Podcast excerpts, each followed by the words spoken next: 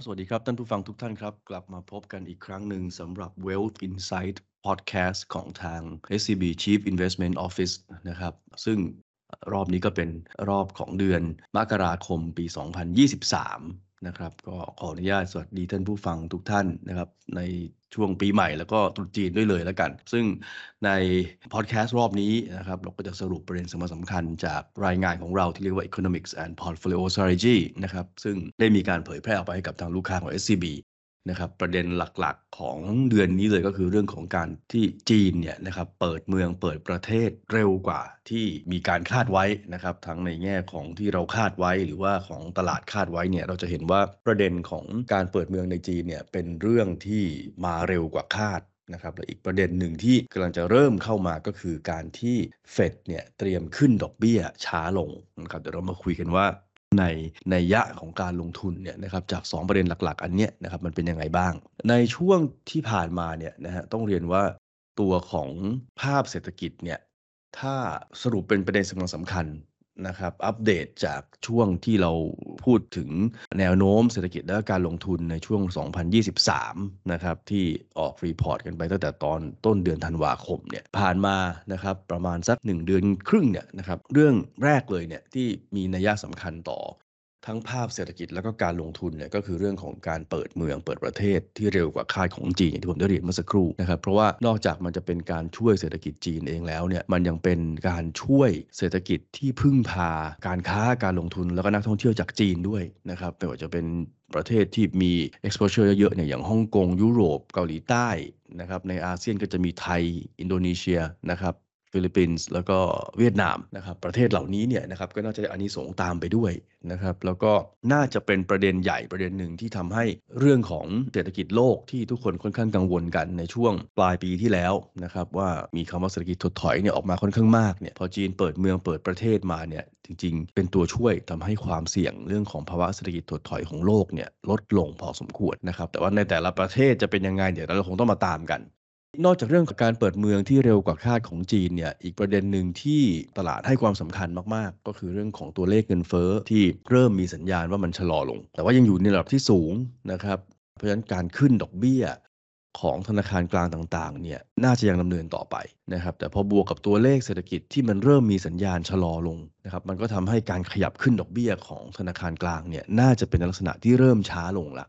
อย่างเช่นกรณีของเฟดเนี่ยนะครับสิ่งที่ SCB CO เราประเมินก็คือว่าน่าจะมีการขึ้นดอกเบี้ย จากปีที่แล้วที่ขึ้นครั้งละ 75 basis point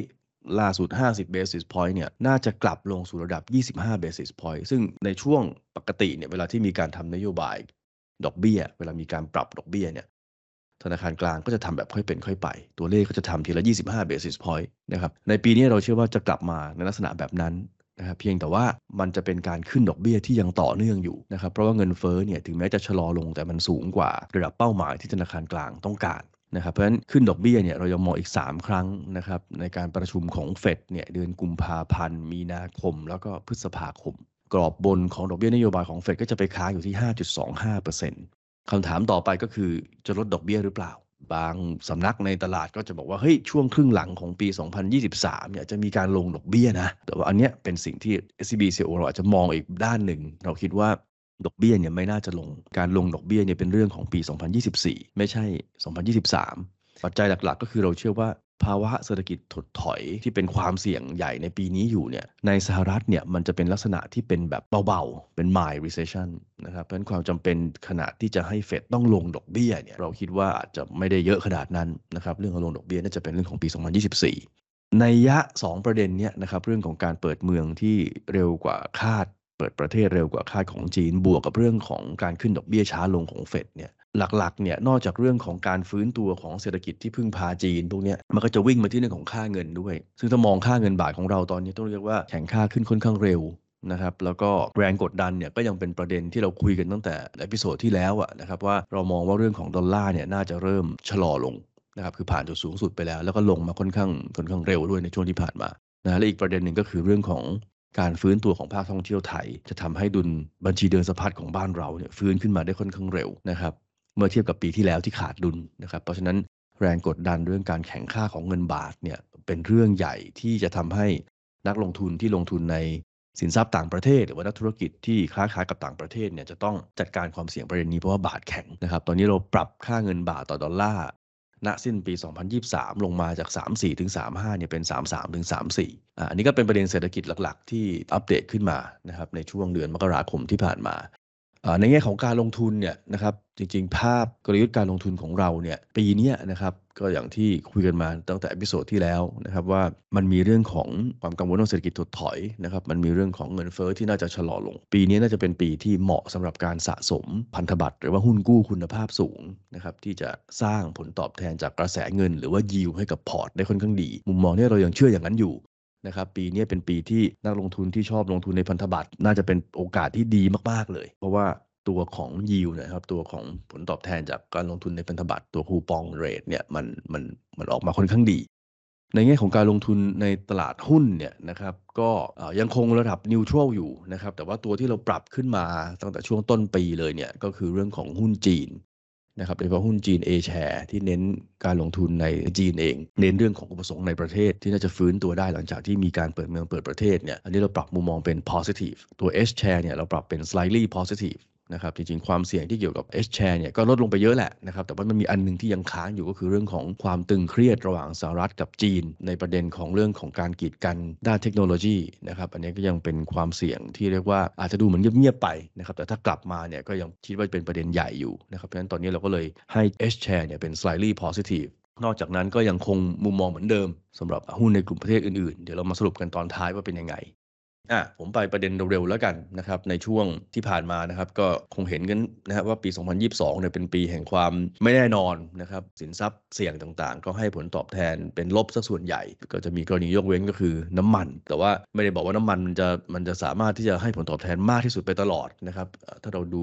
ย้อนกลับไปหลายๆปีเนี่ยนะสัก 10 ปีเนี่ยจะเห็นว่ามันไม่มี asset class ไหนที่จะ outperform นะครับหรือว่าให้ผลตอบแทนสูงสุด ได้ตลอดนะครับ แล้วก็สลับกันนะครับ เพราะฉะนั้นเรื่องของความผันผวน ที่มากขึ้นนะครับ บวกกับไม่ได้มีผลตอบแทนจากสินทรัพย์ใดสินทรัพย์หนึ่งที่ให้เราได้ดีตลอดเนี่ยนะครับ เพราะฉะนั้นนักลงทุนที่มองประเด็นนี้นะครับ เราก็คิดว่าการทำ asset allocation นะครับหรือว่าการลงทุนในสินทรัพย์ต่างๆ เพื่อเป็นการลดความผันผวนของ portfolio นะครับแล้วก็สร้างผลตอบแทนในระดับที่เรารับความเสี่ยงได้นะครับเรารู้ว่าเอ้ยเราจะลงทุนได้นานแค่ไหน เรารู้ว่ารายได้เราตอนนี้อนาคตเป็นยังไงเนี่ยแล้วเราก็จัดพอร์ตนะครับให้เหมาะสมกับ 3 ประเด็นดังกล่าวเนี่ยนะครับอันนี้ก็น่าจะเป็นตัวที่ตอบโจทย์ได้ดีกว่านะครับในมุมมองที่ที่เราอยากแนะนำนะครับผมมาประเด็นหลักๆ ในรายละเอียดที่คุยกันเมื่อสักครู่นี้นะครับตัวการเปิดเมืองเปิดประเทศของจีนเนี่ยนะครับถามว่า GDP จีนเนี่ยเขาจะเริ่มฟื้นชัดๆเนี่ยเมื่อไหร่นะครับตอนนี้ที่เราดูเนี่ยน่าจะเป็นไตรมาสที่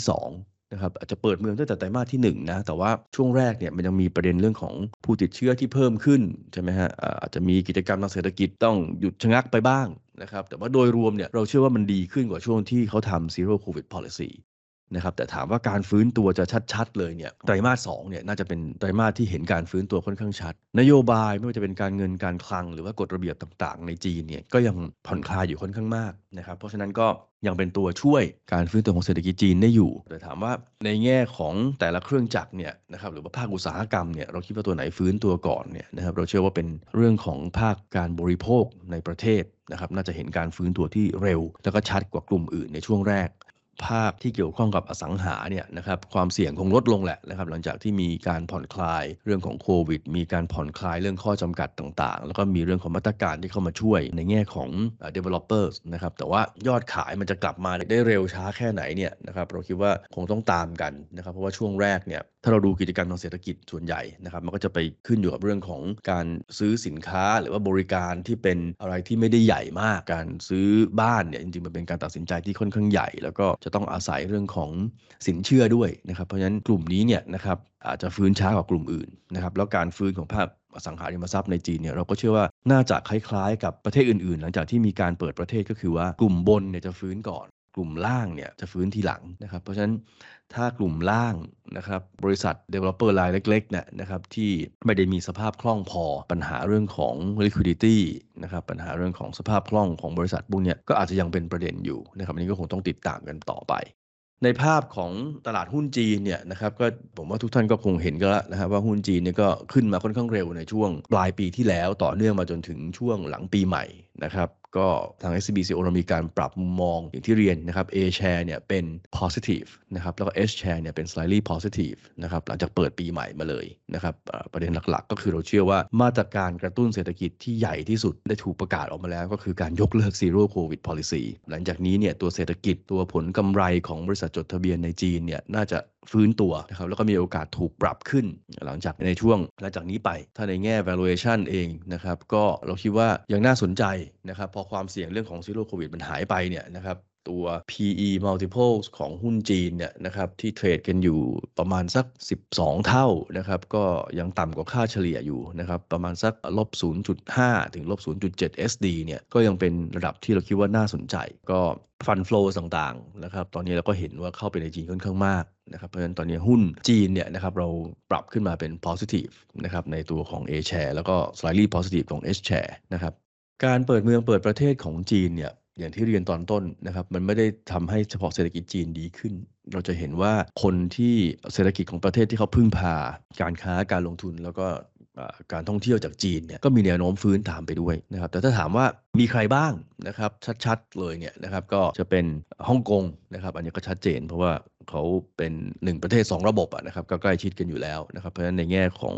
ความสัมพันธ์ทางเศรษฐกิจก็แนบแน่นนะครับเวลาจีนฟื้นนะครับฮ่องกงก็ฟื้นด้วยเพราะว่าฮ่องกงเรื่องของการควบคุมโควิดก็ถูกผ่อนคลายไปด้วย ตัวของอาเซียนนะครับไม่ว่าจะเป็นอินโดฟิลิปปินส์ไทยแล้วก็เวียดนามเนี่ยก็มีอานิสงส์ได้ไปด้วยนะครับในแง่ของการฟื้นตัวของจีนนะครับในเอเชียนอกจากฮ่องกงกับอาเซียนก็จะมีเกาหลีใต้นะครับที่มีการพึ่งพาเศรษฐกิจจีนค่อนข้างมากหน่อยนะครับไม่ว่าจะเป็นเรื่องของส่งออกหรือว่าเรื่องของท่องเที่ยว ถ้านอกเอเชียไปก็จะเป็นยุโรปนะครับที่มีการพึ่งพาเศรษฐกิจจีนค่อนข้างมากนี้อีกประเด็นหนึ่งที่เราอยากจะชี้นะครับก็คือว่าในเรื่องของส่งออก ลงทุนแล้วก็ท่องเที่ยวเนี่ยเรามองว่าอันไหนฟื้นก่อน อันไหนได้อานิสงส์จากจีนก่อน คือถ้าส่งออกเนี่ยเราคิดว่าอาจจะช้าหน่อยตอนนี้นะครับประเทศที่ส่งออกไปจีนเนี่ยโอเค จีนฟื้นตัวเนี่ยคงได้อานิสงส์แหละนะครับแต่ว่าโลกมันกำลังชะลอ เพราะฉะนั้นเรื่องของการส่งออกเนี่ยก็อาจจะยังมีความท้าทายอยู่ นะครับเรื่องของการลงทุนนะครับเราเชื่อว่าในช่วงแรกเนี่ยนโยบายถ้าเราดูนโยบายของจีน จากทางการจีนเนี่ยนะครับเราจะเห็นว่าเขาจะเน้นเรื่องของการลงทุนในประเทศ เขาจะมีการเลือกภาคอุตสาหกรรม ภาคธุรกิจที่อยากจะให้เติบโตไปตามกลยุทธ์ของเขานะครับกลยุทธ์ประเทศของเขาเนี่ยเพราะฉะนั้นระยะแรกเนี่ยที่จีนเริ่มเปิดประเทศเปิดเมืองออกมาเนี่ยเรายังเชื่อว่าการฟื้นตัวของการลงทุนเขาเนี่ยจะเน้นไปที่ในประเทศเป็นหลักก่อน แล้วค่อยออกมาต่างประเทศทีหลัง ส่วนเรื่องของท่องเที่ยวเนี่ยอันเนี้ยน่าจะเป็นกลุ่มที่ได้อันนี้สงค่อนข้างเร็วเลยนะครับ เพราะว่าชัดเจนว่าตัวของ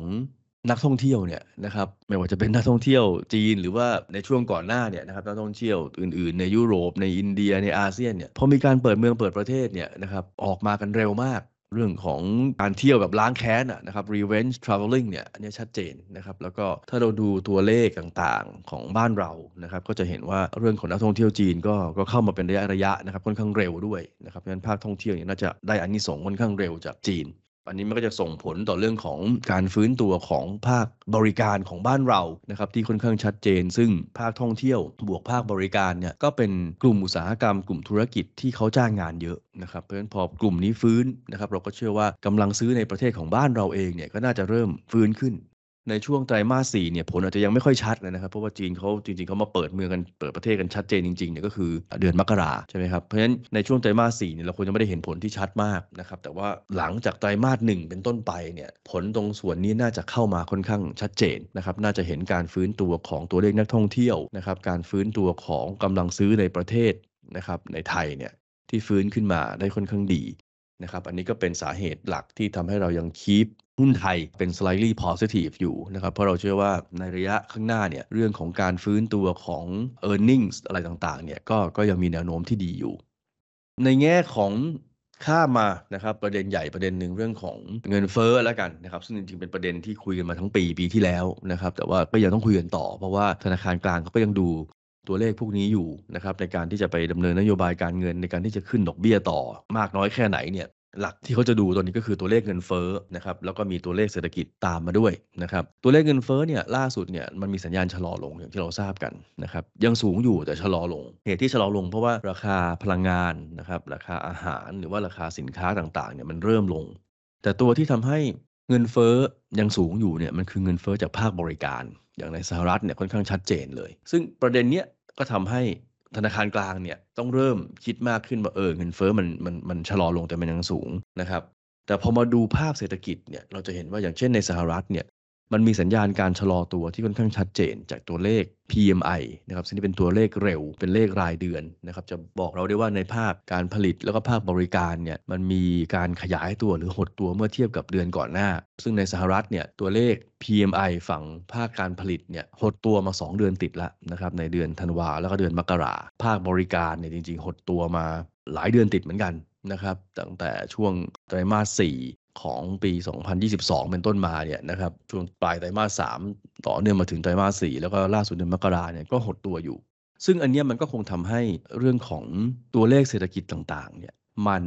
ยังมีความเสี่ยงอยู่นะครับอาจจะทำให้ตัวของธนาคารกลางเนี่ยนะครับเริ่มมองว่าเอ๊ะจะขึ้นดอกเบี้ยแรงๆต่อเนื่องไปเนี่ยมันอาจจะเริ่มไม่เหมาะสมนะครับ ก็อาจจะทำให้มีการปรับสปีดในการขึ้นดอกเบี้ยให้ช้าลงได้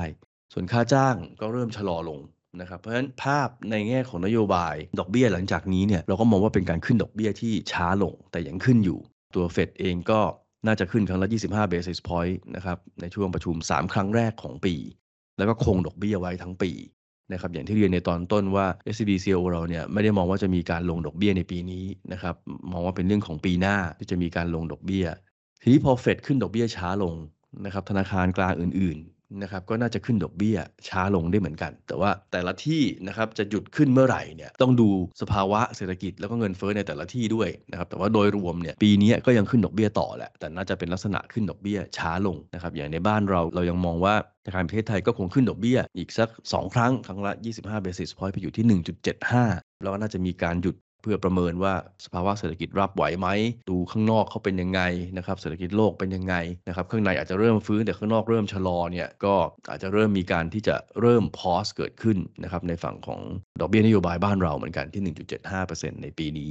อะทีนี้2ปัจจัยใหญ่ๆเนี่ยที่พูดเมื่อสักครู่เรื่องของการเปิดเมืองเปิดประเทศในจีน แล้วก็เรื่องของขึ้นดอกเบี้ยช้าลงเนี่ยนอกจากมันจะส่งผลทางด้านเศรษฐกิจแล้วเนี่ยอันนึงที่ชัด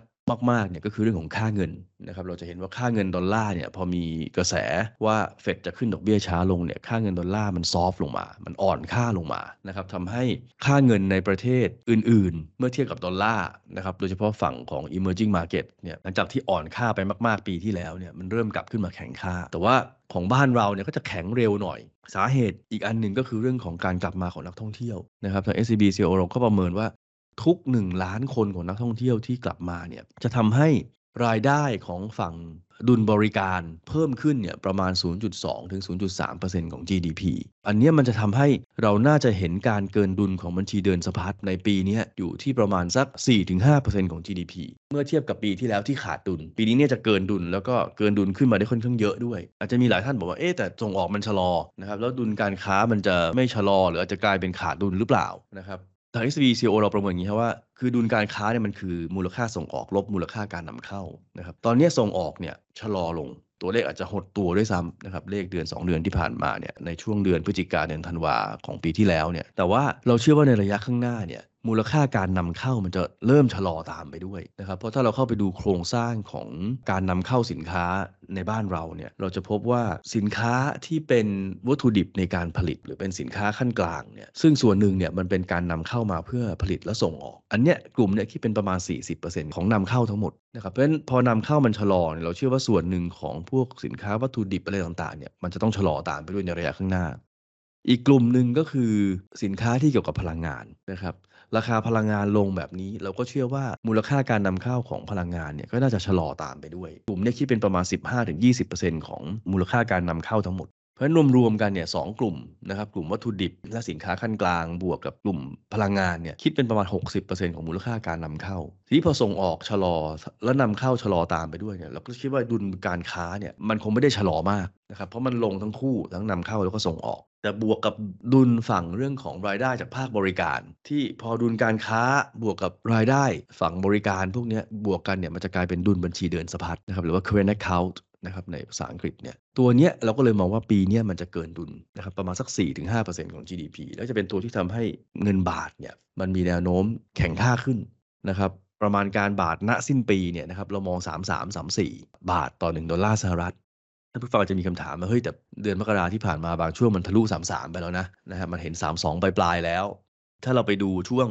2019 2020 เนี่ย บาทมันทะลุไป 30 31 เลย มันมีโอกาสไหมที่ปีเนี้ยช่วงปลายปีจะเป็นอย่างนั้น คือเรื่องค่าเงินเนี่ยผมต้องเรียนว่าเป็นอะไรที่คาดการยากมากๆนะครับ เราจะวิเคราะห์มองหลายมุมยังไงเนี่ย แต่โอกาสที่มันจะคลาดเคลื่อนเนี่ยมันมี เพราะว่าค่าเงินเนี่ยมันหนึ่งคือมันมีผู้เล่นหลายรายนะครับ มัน ขึ้นอยู่กับหลายปัจจัยด้วย เพราะว่ามันคือเชิงเปรียบเทียบอะนะครับมันเป็น relative term ว่าเฮ้ยบาทเทียบกับดอลลาร์นั้นอย่างแรกเนี่ยต้องไปดูก่อนว่าดอลลาร์เป็นยังไง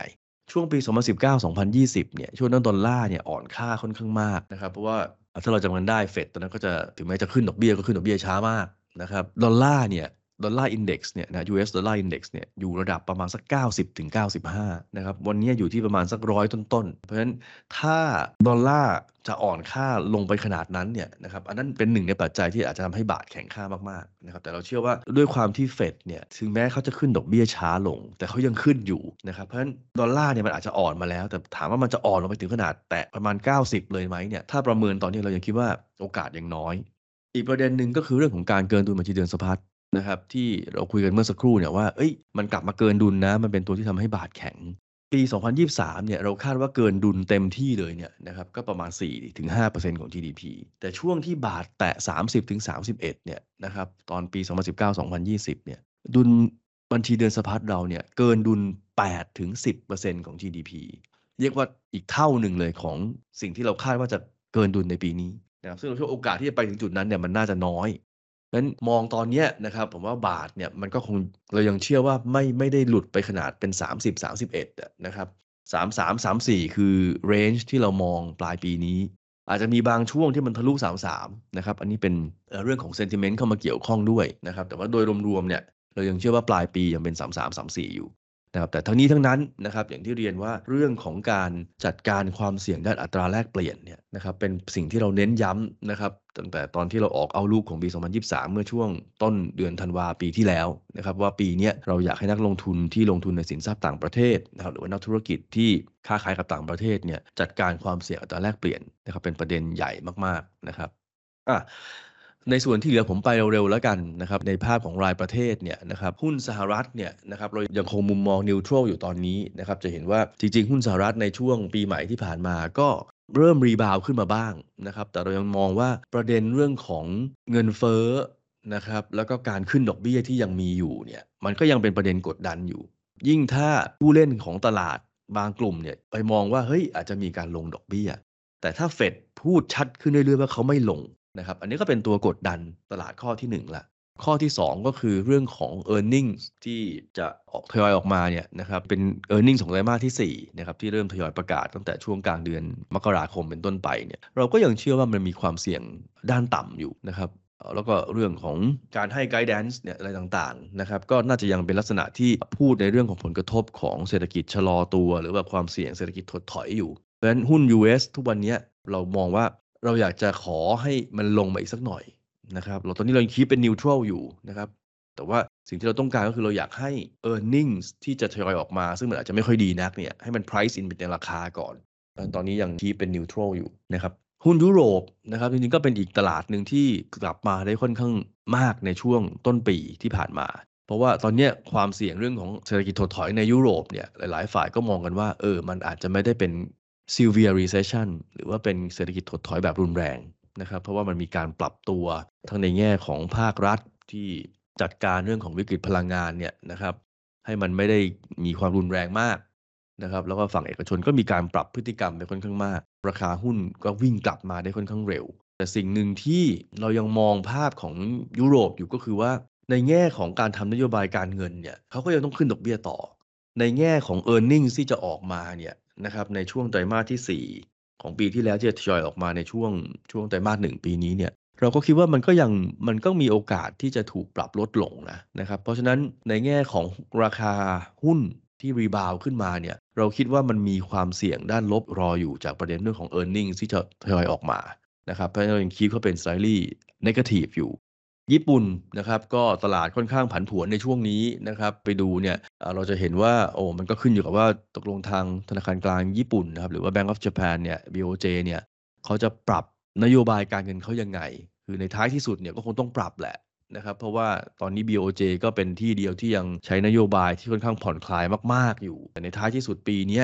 นะครับหลังจากที่ธนาคารกลางอื่น ๆ เขาปรับกันไปแล้วเนี่ยบวกกับจะมีการเปลี่ยนตัวของผู้ว่าการธนาคารกลางญี่ปุ่นด้วยเนี่ยนะครับก็อาจจะเป็นจุดในท้ายที่สุด BOJ จะต้องเปลี่ยนนโยบายให้มันตามนโยบายของธนาคารกลางอื่น ๆ ก็คือ เริ่มทำนโยบายการเงินให้มันตึงตัวมากขึ้น ซึ่งเวลาที่เขาทำแบบนี้เราเชื่อว่ามันจะมี Impact ต่อตลาดค่อนข้างมาก ถ้าเราย้อนกลับไปเนี่ยช่วงเดือน 2 เดือนที่ผ่านมานะครับตอนประชุม BOJ ช่วงปลายปีเนี่ยมีการขยายแบนของอัตราผลตอบแทนพันธบัตร 10 ปีของญี่ปุ่นนะครับหลังจากที่เขาคีปไว้บวกลบไม่เกิน 0.25%เนี่ยตอนนี้เป็นบวกลบ 0.5%เนี่ยนะฮะก็ reaction จากตลาดก็ค่อนข้างแรงนะครับตลาดญี่ปุ่นก็ก็ก็ลงไปค่อนข้างมาก แต่ว่าพอการประชุมเดือนมกราออกมาไม่ได้มีการปรับอะไร ตลาดก็เหมือนกับจะใจชื้นขึ้นมาหน่อยนะครับแต่ผมว่าอันเนี้ยมันเหมือนกับเป็นสิ่งที่รอเราอยู่อะนะครับคงเกิดขึ้นเร็วนี้แหละในท้ายที่ต้องมีการปรับนะครับเพราะฉะนั้นถ้ามองในแง่ asset location เนี่ยญี่ปุ่นเรายังคีเป็น neutral อยู่ ข้ามมา emerging markets นะครับพูดกันเรื่องจีนกับไทยไปแล้วนะครับข้ามมาที่เวียดนามเนี่ยตอนนี้เวียดนามก็ยังคีเป็น neutral เศรษฐกิจก็คงฟื้นตัวได้นะครับ เพียงแต่ว่า e a r n i n g ที่มีการคาดการไว้ค่อนข้างฟื้นตัวค่อนข้างมากในปีนี้เราคิดว่ามันมีความท้าทายอยู่พอสมควร แล้วก็เราอยากรอดูความชัดเจนจากหลาย ๆ ประเด็นนะครับเรื่องที่สร้างความผันผวนในเวียดนามปีที่แล้วเนี่ยมันก็ยังมีหลาย ๆ ประเด็นที่ยังไม่ได้คลี่คลายไปซะทีเดียว เพราะฉะนั้นภาพของตลาดเวียดนามตอนนี้เรายังให้เป็นนิวทรัลอยู่ในอาเซียนเนี่ยเราจะเน้นไปที่ไทยนะครับแล้วก็ตามมาด้วยอินโดมากกว่า หุ้นอินโดตัวนี้ก็อาจจะไม่ได้หวือหวานะครับขึ้นมากเท่ากับอาเซียนประเทศอื่นๆนะครับเพราะว่าตลาดมองว่าราคาสินค้าโภคภัณฑ์นะครับที่มันเริ่มชะลอลงเนี่ยนะครับมันจะกระทบกับเรื่องของตลาดหุ้นและผลประกอบการของบริษัทในตลาดหุ้นอินโดเนี่ยนะครับแต่ว่า จริงๆ แล้วเนี่ยมันก็ไม่ใช่ปัจจัยเดียวอะนะครับถ้าเราไปดูหุ้นของอินโดเนี่ยจริง sector อื่นเนี่ยมันก็มีการเติบโตของ EPS ที่ยังทำได้นะครับแต่ว่าโอเค แน่นอนว่ามันมีกลุ่มพลังงานที่เป็นตัวที่ฉุดอยู่นะครับแต่ถ้าดูกลุ่มอื่นๆเนี่ยก็ยังโตได้อยู่นะครับแล้วก็ในแง่ valuation ของตลาดอินโดเนี่ยก็ยังอยู่ในระดับที่น่าสนใจนะครับเพราะฉะนั้นเราคีปอินโดเป็น slightly positive อยู่โดยรวมๆนะครับใน EPS ของเดือนนี้นะครับในแง่ของภาพการลงทุนเนี่ยสิ่งที่เรายังเน้นอยู่ก็คือเรื่องของ ตราสารหนี้หุ้นกู้คุณภาพสูงที่เป็น investment grade เนี่ยยังเป็น positive อยู่นะครับเรายังคิดว่าช่วงไตรมาสแรกของปีนี้ยังเป็นช่วงที่ถ้าเป็นนักลงทุนที่ชอบลงทุนในตราสารหนี้นะครับจะเป็นโอกาสที่ดีมาก ๆ ที่จะได้ตัวของคูปองที่ค่อนข้างสูง แต่ว่าอย่างที่เรียนนะครับ เน้นว่าอยากจะให้ลงทุนใน investment grade เพราะว่าเศรษฐกิจที่มันกำลังชะลออยู่ มีโอกาสที่จะเป็น recession บ้างในบางประเทศเนี่ยผลกระทบกับ ตัวของ High Yield เนี่ยนะครับก็ยังเป็นประเด็นใหญ่ที่อาจจะกลับขึ้นมาได้ เพราะฉะนั้นก็ยังเน้นไปที่ investment grade สำหรับเรื่องของภาพตราสารหนี้นะครับตราสารทุนเนี่ยภาพของสหรัฐยุโรปแล้วก็ญี่ปุ่นเนี่ยเราไม่ได้เปลี่ยนอะไร ตัวที่เราเปลี่ยนก็คือจีน A share มาเป็น positive H share เป็น slightly positive ที่เหลือยังคงมุมมองเหมือนเดิมนะครับตราสารทางเลือกก็ยังเป็น neutral ก็ในเดือนนี้นะครับก็น่าจะประมาณนี้นะครับ ก็ต้องขอขอบคุณท่านผู้ฟังทุกท่านที่ติดตามนะครับ แล้วก็ หวังว่าในอนาคตเราก็จะมาอัปเดตกันต่อนะครับ ขอบคุณมากครับ สวัสดีครับ